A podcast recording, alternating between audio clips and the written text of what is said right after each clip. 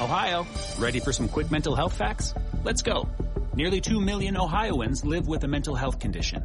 In the U.S., more than 50% of people will be diagnosed with a mental illness in their lifetime. Depression is a leading cause of disability worldwide. So why are some of us still stigmatizing people living with a mental health condition when we know all of this? Let's listen to the facts and beat the stigma. Ohio, challenge what you know about mental health at beatthestigma.org. A common sense recap of the day's biggest stories. It's John Catsimatidis and Rita Cosby. Cats and Cosby on 77 WABC. We got with us uh, Ty McCoy, the former Assistant Secretary of the Air Force, a West Point uh, graduate. Ty, tell us, what do you think? What the heck is really going on?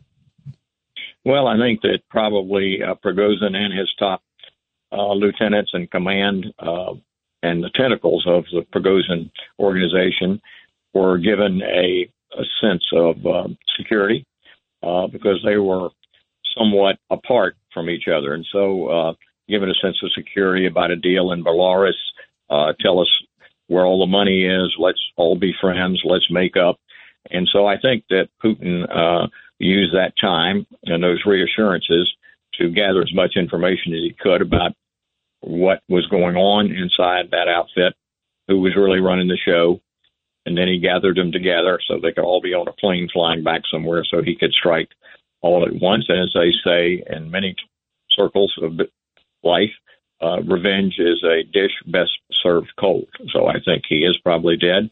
And the plane went down either because of a device on board or perhaps a stealth fighter uh, firing cannons from a long range so that it wouldn't look like Russian air defense uh, missile leaving contrails in the sky was responsible for it. But in any case, I think that he is uh, probably gone. The day before that, they uh, dismissed the uh, General Armageddon, General Surovikin, who had been uh, the head of the Air Force as well as running some of the Ukraine war. So I think he's slowly taking down uh, those that uh, uh, were interested, uh, that were part of or interested in uh, supporting, uh, you know, other people than him. And he's sort of like uh, the Chinese have done many times when there's a little bit of a rebellion. Uh, they wait and they watch and see who else signs up with the rebels because they want to get them all at once rather than not know who was going to choose which side. So I think that's what's happened. What, do you, what does this mean, Ty? This is Rita Cosby. What does this mean for uh, the war now in Ukraine, as you just talked about the General Armageddon uh, as well removed. Uh, what does this mean in terms of where it's headed? Well, I think it does uh, really raise a question of um, the uh, immediate battlefield. The, the Ukrainians uh, have bogged down a little bit in their counteroffensive. They have found that the Russian depth of defense and the mines and the trenches and the terrain uh, have not been as easy to break through or penetrate, even with Western equipment that they have. And so I think uh, Putin, watching that uh, and seeing that his defenses are holding to the ground that he has conquered so far, and the Ukrainians have pivoted to more trench warfare and slower, more careful warfare because they're being treated with their manpower. And the West uh, has not gotten some things there as fast as, as they had hoped that that gave Putin confidence that he could uh, take on uh, Wagner.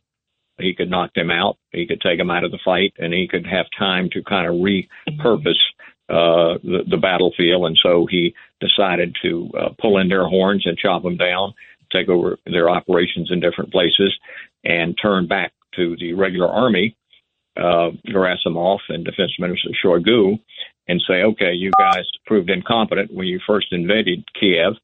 You have proven a little more competent on the defense. Now you see what happens when you don't get the job done. So I think he's constantly shifting, looking for, uh, you know, escape hatches and and uh, looking for loyalty and being surprised by the failures uh, that have occurred because he received bad intelligence, bad information from a lot of his top people uh, that have led him to make bad decisions.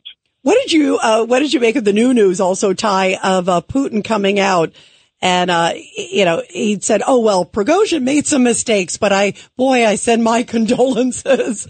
Uh, it, it's almost like a scene out of a movie, but he does this big national address a little bit ago. What's your reaction to the way, uh, Putin's messaging to it the was world? taped the day before, actually. yeah. Touche. Yeah, I, th- I think maybe what the signal is that uh, Prigozhin made mistakes, not uh, Prigozhin's family. Uh, we are, do have some uh, honor among the mob leaders here, and also we are not going to maybe go after individual Wagner uh, troops. You can sign up and do things and so forth. We got uh, Prigozhin, we got his top lieutenants. There's nobody to uh, hang on to anymore and so that's over, and everybody needs to look for a new uh, a new roof, as they say in Russia, a krisha, a new roof of protection and and collection. And so I think that uh, that's what's happened right around around Prigozhin, and I think that it now falls back in the larger scene that many of the top uh, people around Putin have always been somewhat Eurocentric. They want to be part of Europe. They want a vacation in Europe, be educated, spend money. And now that uh, he's had to turn back to those people, a Yep. lot of his top generals, they are going to uh, make use of that uh, need that he has uh, on the battlefield to also pressure him uh, to not go as close and as deep in with China. There are some Sinophiles or people around him that are pro China, Yep. but a lot of the top leaders are really more pro Europe, and they think this whole war uh, was pretty much a mistake, and, and and now they definitely think it's a mistake, and they don't want to end up being subservient to China as part of an effort to um, undermine Europe and and grab control of the global South. Well, Ty McCoy, thank you so much for being with us. Uh, the former Assistant Secretary of the Air Force. We really appreciate your perspective. Uh, what a huge change of international events uh, with this development here. Thank you so much.